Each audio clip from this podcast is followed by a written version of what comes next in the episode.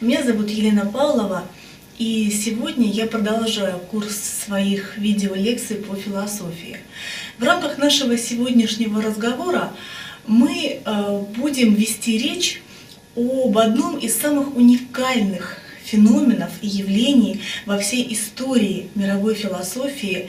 Мы будем говорить сегодня с вами об античной философии, о феномене этого знаменитого древнегреческого чуда, зарождения вот привычной нам уже сегодня такой философии и науки. То есть вот та философия и наука, которая сегодня является неотъемлемым атрибутом современного э, общества и современный человек, который не мыслит себя без достижения современной науки и, в общем-то, без каких-то взглядов философских на свою жизнь, на отношения с другим человеком и с, вообще со всем миром, порой не догадывается о великом вкладе, который был сделан античной традицией.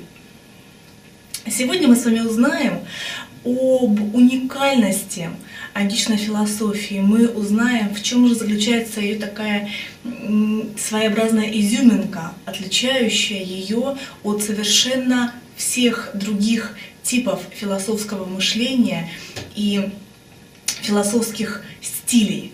Сегодня мы поговорим о самых главных этапах развития античной философии и коснемся э, самой первой и самой важной философской школы, Милетской школы философии или Ионийской. Школа, она по-другому еще так называется. И, кроме того, мы сегодня вообще узнаем значение термина «досократики». В общем-то, в свое время великий немецкий философ Георг Вильгельм Фридрих Гегель сказал, что в Древней Греции человек чувствует себя как дома. Почему? Потому что, по мысли Гегеля, впервые в Древней Греции человек осознает самое себя как абсолютно уникальную, неповторимую, своеобразную личность. Впервые возникает проблема свободы и свободного выбора именно в античной Греции. То есть вот эта традиция очень сильного, системного, строгого и критического мышления зарождается именно в Греции. В общем-то, античная философия постоянно складывалась, развивалась, проходила ряд метаморфоз на протяжении а, тысячи лет. Примерно ее хронологические рамки с VI века до нашей эры. Именно к этому периоду развития мировой истории относятся появление первых философских школ, Милецкая школа, Элейская и так далее. И вплоть до шестого столетия уже нашей эры, точнее до 529 года, когда императором Юстинианом были закрыты последние античные школы, названные им языческими. Дело в том, что вот шестое столетие. Это уже, конечно же, э, европейская раннее средневековье. И основные постулаты средневековой традиции а, христианской прежде всего, конечно же, вошли в огромнейшее противоречие с главными фундаментальными принципами, а, развивавшимися в античном философском мышлении. Но почему это случилось, мы поговорим опять же немножко позже и в другой раз. Сегодня у нас стоит немножечко иная задача. Нам нужно разобраться для себя, что есть такое античная философия, почему мы уделяем ей такое огромное значение. Э, дело в том, что, э, в общем-то, вот эта фраза Гегеля о том, что человек чувствует себя абсолютно свободно дома в Греции, чувствует себя как дома да, в Греции, удивительным образом, на мой взгляд, пересекается с не менее известным утверждением нашего современника, жившего в 20 столетии, философа, мыслителя Бертрана Рассела, который провозгласил, что удивительным является не столько тот факт, э, что философия вообще возникает как строгое системное мышление, сколько тот факт, что она возникает именно в Греции, а не, к примеру, там, на Древнем Востоке. что тоже является достаточно интересным моментом, когда мы начинаем анализировать античную философию. Почему? Потому что какие-то зачатки знаний и философских, и научных, и естественно научных существовали уже, в общем-то, и в древнем Шумере, и в древнем Египте, и в древней Индии, и в древнем Китае. Однако вот той традиции, которую мы сегодня именуем западным стилем мышления, той традиции, которая в итоге порождает совершенно уникальную личность, личность творческую, личность свободную, личность человека, который, в общем-то, привык сам выбирать свою судьбу и сам отвечать за свои поступки. Она рождается именно в античном мире. Почему? Когда я думала о том, как бы вам получше представить вот данные особенности античного мира и античного стиля философского мышления, я подумала, что ну, мне вот лично было бы да, больше понятно, если бы такой анализ проходил через некоторое сравнение. Всегда легче, сравнивая что-то с чем-то, выводить итоговое знание. И поэтому наш разговор сейчас будет посвящен, вернее, точнее, его часть небольшая этого разговора, будет посвящена анализу, сравнительному анализу э, вот двух таких глобальных, фундаментальных типов рациональности западного типа и восточного. Наверное, уместнее всего будет начать это сравнение с такого важнейшего, наверное, элемента, который характеризует собой абсолютно любую культуру, он характеризует собой абсолютно все типы общественных отношений, он выявляет человека как уникального существа на протяжении всех этапов развития мировой культуры, цивилизации. Этот э, вот элемент называется одним простым словом – отношение к знаниям. Отношение к знаниям.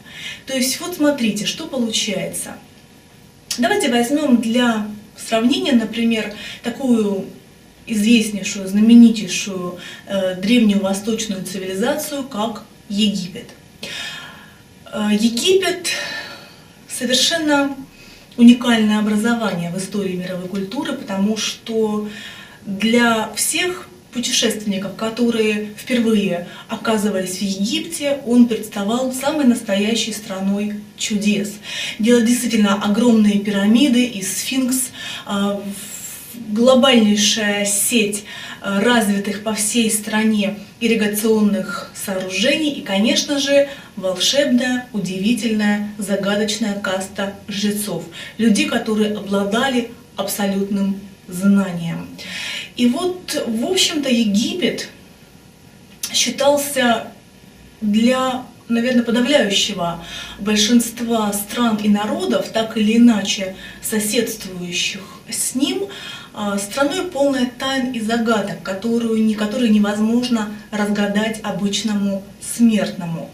В Египет э, было модно скажем так, ездить за знаниями. И мы знаем точно, что многие, очень многие философы, такие как Фалес, Пифагор, Великий Платон, считали своим долгом обязательно посетить Египет, чтобы приобщиться к мудрости вот этого знаменитого жреческого сословия или класса.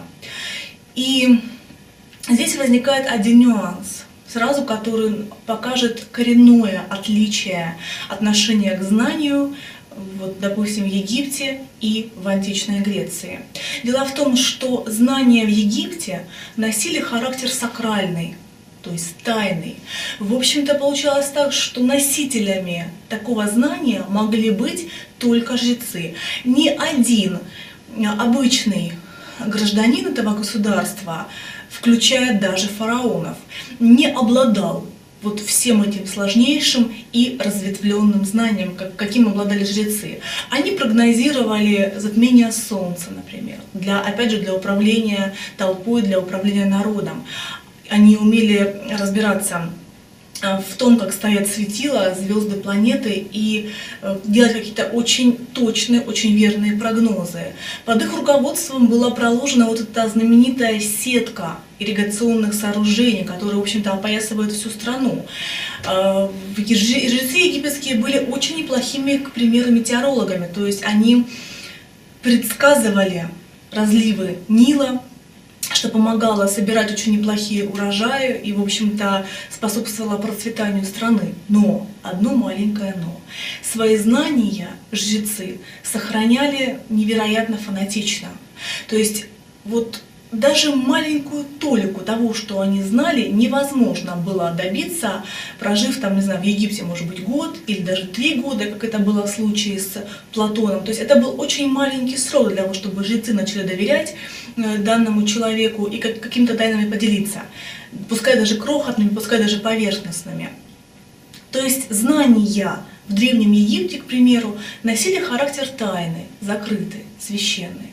И вот здесь интересный нюанс, потому что все-таки античная Греция впервые в истории демонстрирует нам совершенно иное отношение к знанию. Дело в том, что знания в Древней Греции носили прежде всего характер гласный, характер открытый. И немалую роль в этом сыграла, сыграла такая черта античного грека или античного вот этого древнегреческого народа как э, состязательность и публичность э, жизни вот обычных этих свободных греческих граждан. Дело в том, что огромнейшую роль, например, в жизни любого города-государства или полиса, по-другому можем назвать, играла агора. Агора – это площадь э, в центре любого города-государства. Агора была местом, куда стекались абсолютно все сплетни. Агора была местом, где а, торговали различными продуктами и услугами. Э, именно здесь люди могли получить самые последние новости по абсолютно всем интересующим их вопросам. Агора была таким своеобразным вот, сердцем абсолютно любого города-государства. И что самое интересное, даже законы оглашались на Агаре, принятые там, да, публично. Была интересная вещь. Дело в том, что если у тебя было какое-то мнение, ты, допустим, считал, да, ты, ты древний грек, и ты полагал, что те законы, которые работают в твоем обществе, современном тебе сейчас, они несправедливы или что их можно каким-то образом там изменить, подвинуть, то, в общем-то, у тебя было а, моральное право, если ты был, а, свободно рожденным, то есть ты не был рабом, б, ты не был пришлым, то есть метеком, чужеземцем. То есть, если ты родился и вырос в своем родном городе, если ты свободен, то у тебя есть совершенно законное право а, потребовать каких-то изменений в этом обществе. Правда, есть небольшое условие. Ты должен убедить в своем этом праве других людей. И если ты обладал хорошим таким вот даром красноречия, если у тебя получалось э, как-то держать людей э, в напряжении, и ты мог держать внимание их на своей персоне, со своими высказываниями, со своими там какими-то репликами, то, в общем-то, ты мог рассчитывать на то, что закон изменится. И вот этот характер публичный, публичной состязательности или агональности, конечно же, сыграл свое значение, потому что, в общем-то, все э, новые школы, все новые направления, они активно обсуждались практически всеми гражданами данного полиса. И, в общем-то, наверное, конечно же, эта черта, черта считается одной из самых главных, одной из самых базовых. А, другая черта, которая показывает, на мой взгляд, вообще направленность, возможную направленность а, нашего сознания на те или иные вещи. Но мы знаем, допустим, для себя тогда, что вообще может быть двойная направленность нашего сознания. Первая, первый вид направленности – направленность внутрь, когда я погружен в свой внутренний мир. И второй вид направленности, когда мое сознание направлено вовне. То есть меня интересует внешний мир, меня интересуют другие люди, меня интересуют объекты, предметы окружающего мира, ну и так далее. Вот если мы с вами посмотрим на в античную Грецию и страны Древнего Востока с этой позиции, то мы увидим тоже одну интересную деталь, которая тоже высвечивает вот эту особенность античного мира. И посмотрим мы эту особенность на сравнении с не менее древней цивилизацией и культурой Древнего Востока, Древней Индии. Древняя Индия, которая насчитывает, ну, по крайней мере, 5 тысяч лет по меньшей мере, в общем-то, демонстрирует, конечно же, сложнейшую вот эту направленность сознания внутрь самого человека. Это очень сильная самоуглубленность, которая присуща, в общем-то, почти всем философским школам Индии, начиная от таких ортодоксальных, то есть признающих авторитет вет, и заканчивая неортодоксальными школами, такими как джайнизм, буддизм, которые авторитет вет отрицают, но тем не менее не отрицают эту важную проблему, проблему сознания человека и его направленности. Почему э, сознание индийца направлено внутрь себя, а не вовне? К слову сказать, черта, которая выделяет Индию и ставит ее в разряд, наверное, самой мирной вообще страны в истории, э, в мировой культуры и цивилизации, потому что действительно вот таких кровопролитных сражений, которые мы наблюдаем, когда рассматриваем культуру, допустим, там, средневековую, те же самые крестовые походы, то есть когда были попытки вот завоевать арабо-мусульманский Восток рыцарями-крестоносцами, когда лились реки крови. И, в общем-то, для других э, народов, для государств и стран западных война не есть нечто необычное. Напротив, это один из самых удобных способов добиться влияния, денег, э, каких-то почестей, земель. Ну, список, в общем-то, может быть продолжен до бесконечности. Так вот, в Индии, конечно же, есть этому очень простое объяснение, почему а, такое сильное идет сосредоточение на внутреннем мире. Дело в том, что одна из базовых, фундаментальных вообще таких теорий или понятий, которые играют огромнейшее значение, огромнейшую роль в культуре и цивилизации Древней Индии, является карма. Вот карма это такой, она тоже прошла, сразу скажу, такой ряд этапов, ряд своих периодов развития у нее был. Ну вот сегодня, допустим, карма понимается как э, безличный закон возмездного воздаяния. Причем он безличный. Он тебя не наказывает, он тебя не награждает. Смысл в том, что в зависимости от того, к примеру, как ты проживал свои прошлые жизни, мы знаем, что в Индии работает очень сильно такая идея, как реинкарнация или постоянное перерождение. Мы знаем, что в Индии работает идея сансары или сансарического существования, то есть ситуация такого вечного колеса, перерождения, в котором в которое вовлечено абсолютно все живое и неживое, и невозможно избежать этого колеса. Единственный способ, который предлагается индийской культурой, это постоянный способ, который позволяет разорвать вот это колесо такое чуть тягостное, тяжелое, это есть карма. То есть карма – это тот набор, тот набор поступков, сумма поступков и твоих действий, которые ты совершаешь в своих прошлых жизнях. Ну, допустим, представьте себе, если ты совершаешь ряд каких-то негативных, отрицательных поступков в своих прошлых жизнях, коих может быть просто огромное, бесчетное число, то, допустим, если ты сегодня беден, болен, то винить тебе некого, кроме самого себя.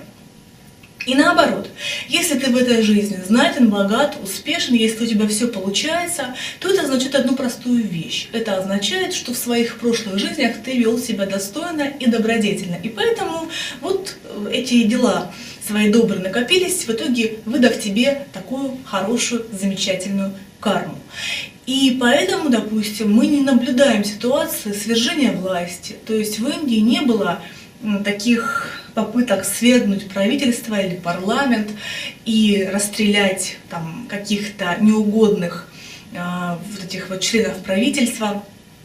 В общем-то, в Индии вот это вот все перипетии философские, то есть все сюжеты, которые так или иначе вот вращаются вокруг философии, они завязаны на внутреннем мире человека, на идее постоянного самосовершенствования и, соответственно, как цель, которая стоит так далеко где-то впереди в качестве луча в темном этом царстве, это идея нирваны, то есть освобождение от страданий и достижения вечного блаженства.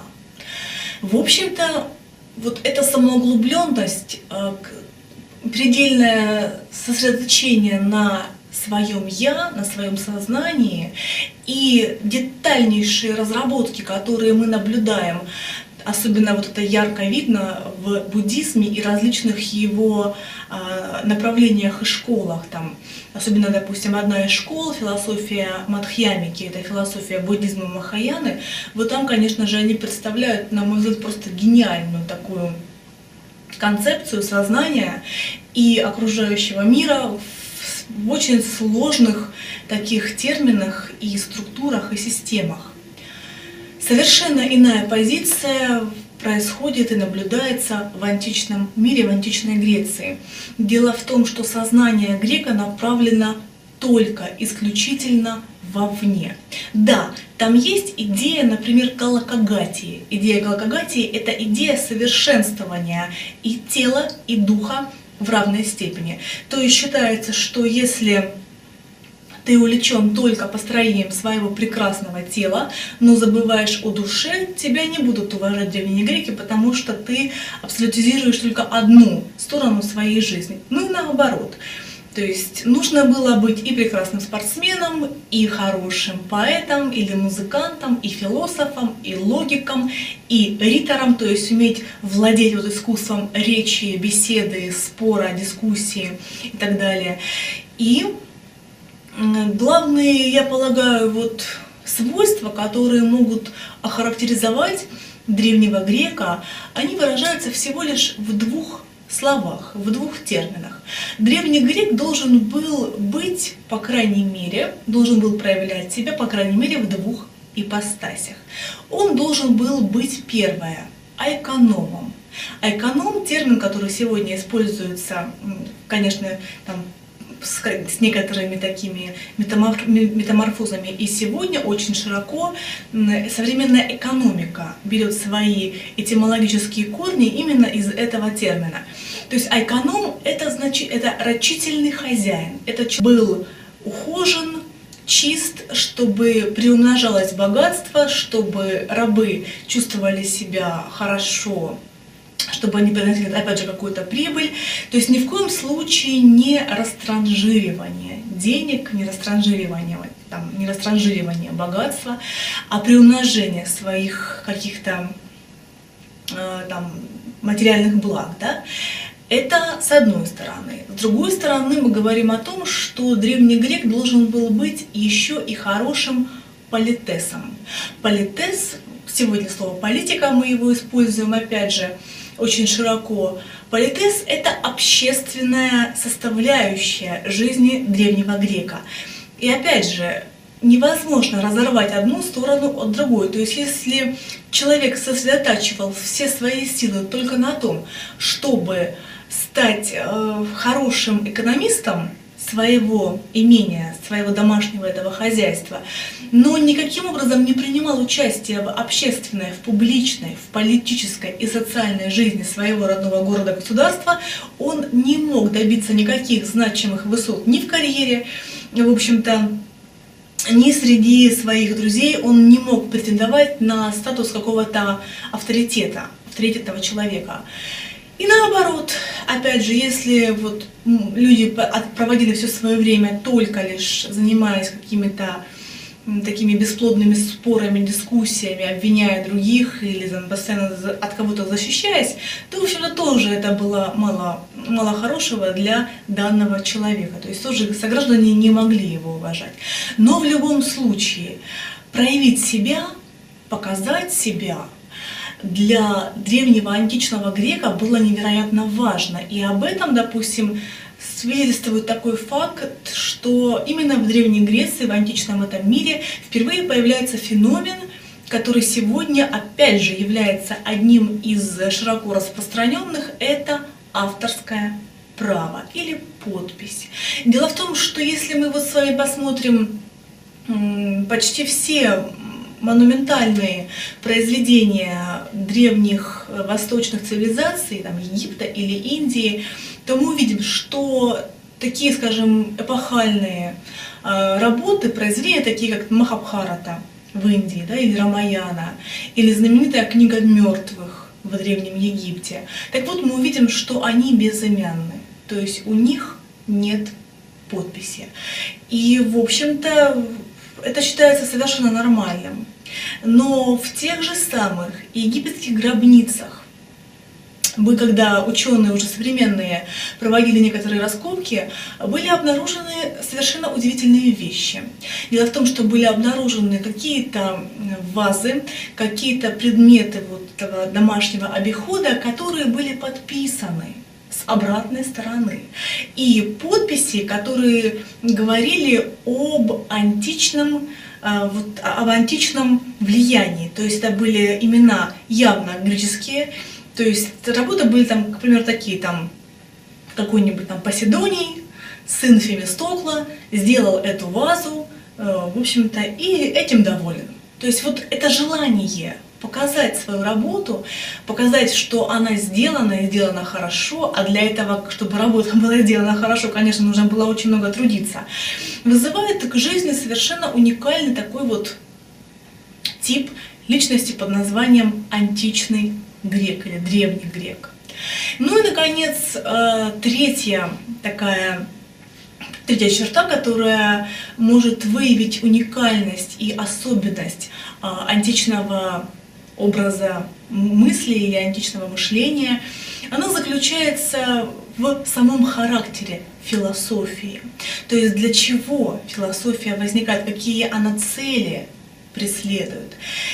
Если мы возьмем для примера одну из самых, наверное, фундаментальных философских школ и направлений Древнего Китая, имеющую ценность до сих пор, являющуюся до сих пор национальной государственной религией, это конфуцианство, то мы увидим, что Одна из самых ярких черт, которая характеризует конфуцианство, заключается в том, что это прежде всего социально практическая философия. То есть это философия, которая диктует определенные стандарты в поведении, нормы, правила, образцы. Это с одной стороны. А с другой стороны, данная философия демонстрирует нам очень сильную сращенность или слияние с бюрократическим или государственным аппаратом. То есть конфуцианство изначально было построено на а, понимании того, что император – это отец большой китайской семьи, что вся Поднебесная империя может быть представлена в виде семьи огромной, император – отец всего народа, и все отношения в обществе выстраиваются по типу старший-младший начиная от отношений в семье вот обычной, да, в ячейке общества, то есть между мужем и женой, старшим братом, младшим братом, вообще старшим и младшим, между начальником и подчиненным, между императором и всеми подданными, между тем, кто знает больше и тем, кто знает меньше. То есть в любом случае, этот момент вот соподчинения, это момент э, четкой и жесткой достаточно иерархии, когда все прописывается в философии, более того, она служит скажем, основным интересам, основным потребностям и нуждам государства и власти государственной, то в античной Греции мы наблюдаем совершенно другую ситуацию. Мы наблюдаем грека, который чувствует себя свободной, автономной личностью. Это человек, э, который, вот пример можно да, такой привести, один из самых известных таких бунтарей античного философского мира, Диоген Синопский, тот самый, который выбрал в качестве дома бочку. А, когда начали знаменитые эпохальные завоевания Александра Македонского, и когда Македонский э, оказался вот в одном из городков этой Древней Греции. И попросил показать ему на тот момент самого известного философа. Ну и ему сказали, что вот у нас есть такой Диоген. И когда Александр подошел, а представьте себе на секунду, какая власть должна быть у человека, да, чтобы завоевать такие невиданные просто территории и империи, Египет, например, там, а, как это сделал Александр. И он подошел к Диогену, который лежал в это время на пляже, ну, песке, принимая солнечные ванны, когда Александр Македонский сказал, скажи мне, о великий философ современности, что я могу сделать для тебя? И фраза, конечно, просто гениальная, я считаю, Диогена, который демонстрирует абсолютное равнодушие к власти, к каким-то титулам, к каким-то почестям. Это ситуация, которая выражается в таком высказывании Диогена «Отойди», сказал он, «ты загораживаешь мне солнце». И эта фраза произвела огромное впечатление на Александра, который сказал, что если бы я не был македонским, я бы, наверное, хотел быть Диогеном. То есть вот это отношение к вышестоящей власти, вернее отсутствие пиетета, то есть отсутствие такого благоговения между теми людьми, которые тобой правят. Это тоже визитная карточка античного стиля мышления. Впервые в Древней Греции выдвигается авантюрная личность, личность инициативная, когда человек сам становится хозяином своей судьбы, когда он принимает на себя вот этот выбор и готов нести за этот выбор какую-то ответственность. И здесь знаменитейший просто поэт э, времен античности Гомер, который написал две такие культовые, конечно же, безусловно, такие Одиссеи, что ли, такие две поэмы свои, Одиссея и Илиада, точнее наоборот, если идти по хронологии, он показывает там совершенно нового человека, новый тип личности. Он показывает там Одиссея, который э, совершенно не боится богов, он вступает с ними в сделки. Э, Одиссей может, скажем, соблазнить любую богиню, и, в общем-то, он может выторговать для своей команды по пути домой какие-то блага у тех же самых богов, он может их обмануть. И, в общем-то, он постоянно вступает с ними в сделки, он хитрит. Сам Гомер называет Одиссея хитроумный Одиссей. То есть он показывает вот эту цельную личность, который сам себе хозяин, сам себе господин, ему никто не страшен, он сам отвечает за свою жизнь. Это тоже является, конечно же, э, совершенной особенностью античного стиля, потому что, в общем-то, вся античная философия, так или иначе, она будет демонстрировать нам торжество духа человеческого, самостоятельно пытающегося найти какую-то истину, докопаться до каких-то тайн мироздания, э, в понимании человека, в понимании мира, окружающего его. Вся история античной философии условно может быть разделена на ну, по крайней мере, пять периодов. Сразу вам скажу, что в книгах вы сможете найти несколько видов классификации античной философии. В каких-то учебниках, допустим, встречается три вот, этапа или три периода, в каких-то встречается четыре, но вот я выбрала пять, чтобы, так сказать, вот обнять этими пятью периодами абсолютно все проблемы и все вопросы, которые так или иначе касаются античного философского стиля мышления. Итак, первый период в развитии философской мысли античной Греции получает название натур философский или досократический. Ну, давайте с вами немножечко поговорим о двух этих понятиях. Натур философский, то есть смотрите, значит, натура переводится как природа, окружающая человека, Философия, понятно, мы уже говорили с вами в прошлый раз о том, что это любовь к мудрости. То есть изучение природы. Вот для этого периода характерно. Или до Сократики. Тоже интересный такой термин, который ввел немецкий ученый, мыслитель Герман Дильс, а, когда он попробовал вот, отделить творчество некоторых школ философских античных и античных мыслителей от э, творчества Сократа, величайшего тоже мудреца всех времен, наверное, и народов. То есть он попытался показать, что есть ряд школ, которые, в принципе, имеют сходный характер проблем. Они пытаются в схожем ключе решать вопросы, связанные с мирозданием, с поиском там, первоначала и так далее. В то время как Сократ такой, это своеобразный водораздел э, вот между досократиками, то есть между поисками там, субстанций, такими чисто вот абстрактными, отвлеченными часто вопросами, и новой совершенно философией. Философия, которая ставит на первое место человека, его мораль, его ценность как уникального существа. Ну и, в общем-то, выделяется вот в этом периоде, который условно можно, скажем так, хронологически отнести к шестому пятому веку нашей эры. Опять же, я бы хотела, чтобы у вас э, немножко так зафиксировалось понимание э, того факта, что невозможно, скажем, периоды Древней Греции взять и разложить вот по каким-то четким годам.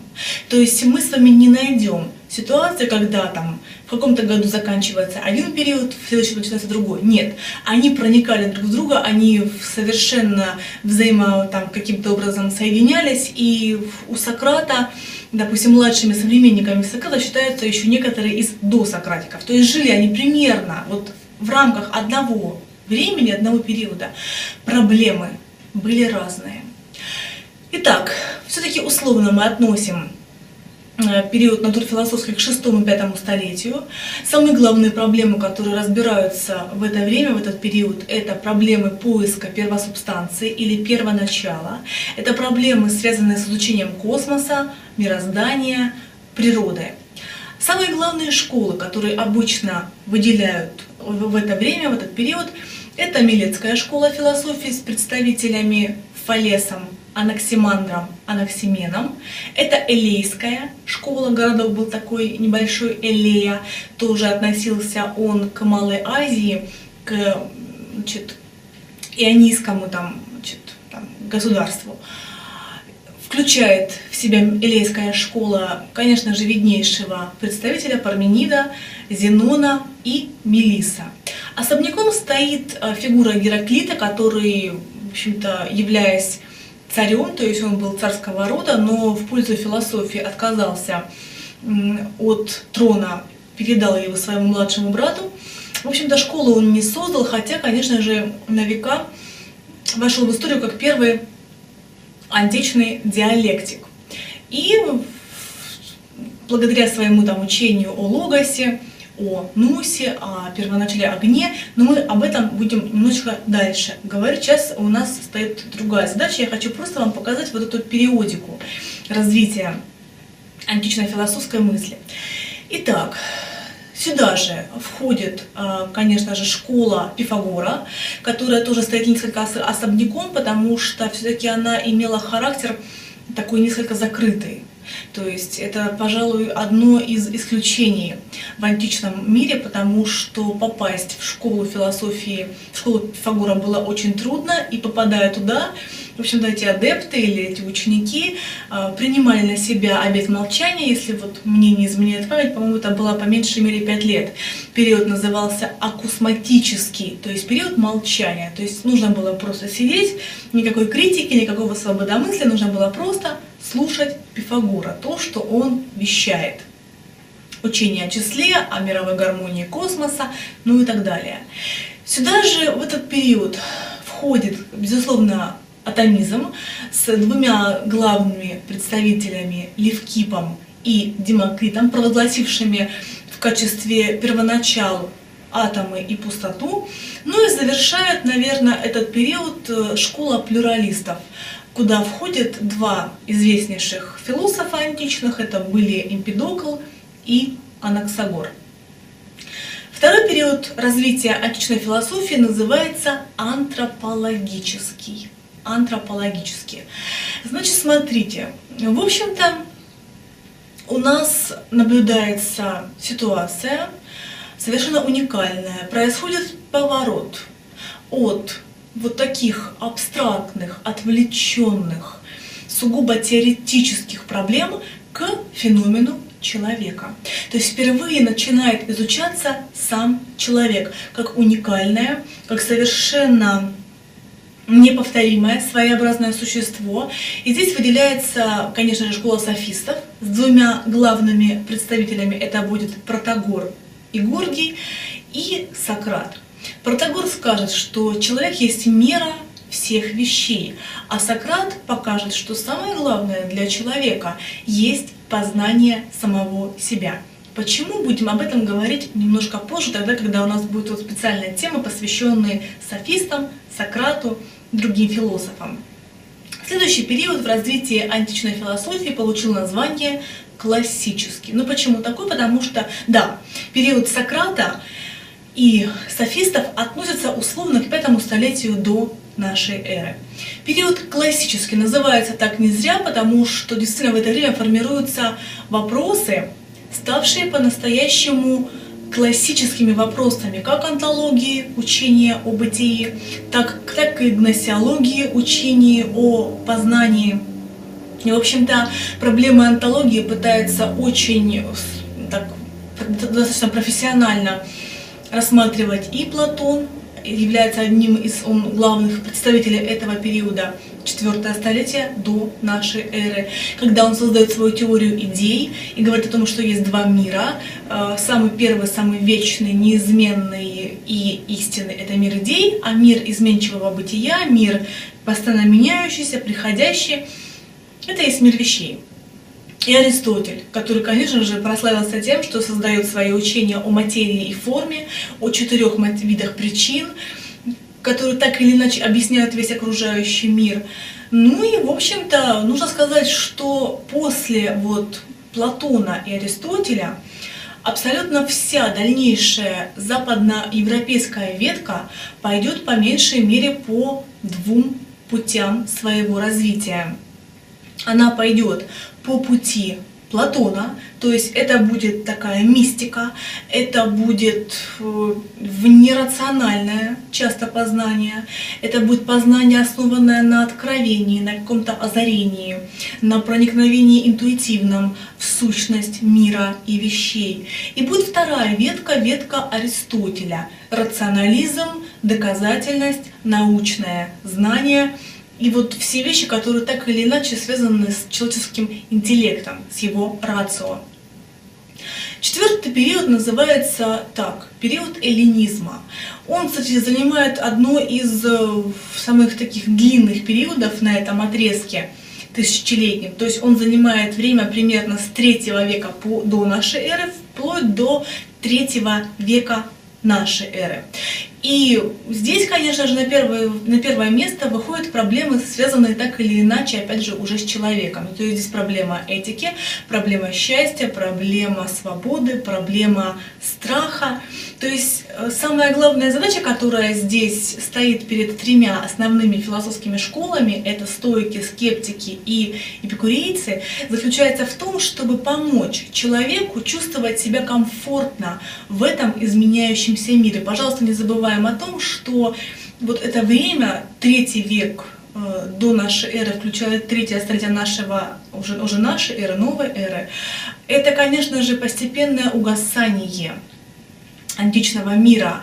Это постепенный упадок всей этой такой масштабной и фундаментальной античной цивилизации. И, наконец, последний период, который называется таким образом предрелигиозный, или по-другому его иногда еще в литературе можно найти, его называют так, а, ранний христианский период, ну, по одной простой причине, потому что очень многие идеи, которые характерны для этого периода, так или иначе пересекаются с христианскими идеями, там, связанными с Богом, с творением мира и так далее.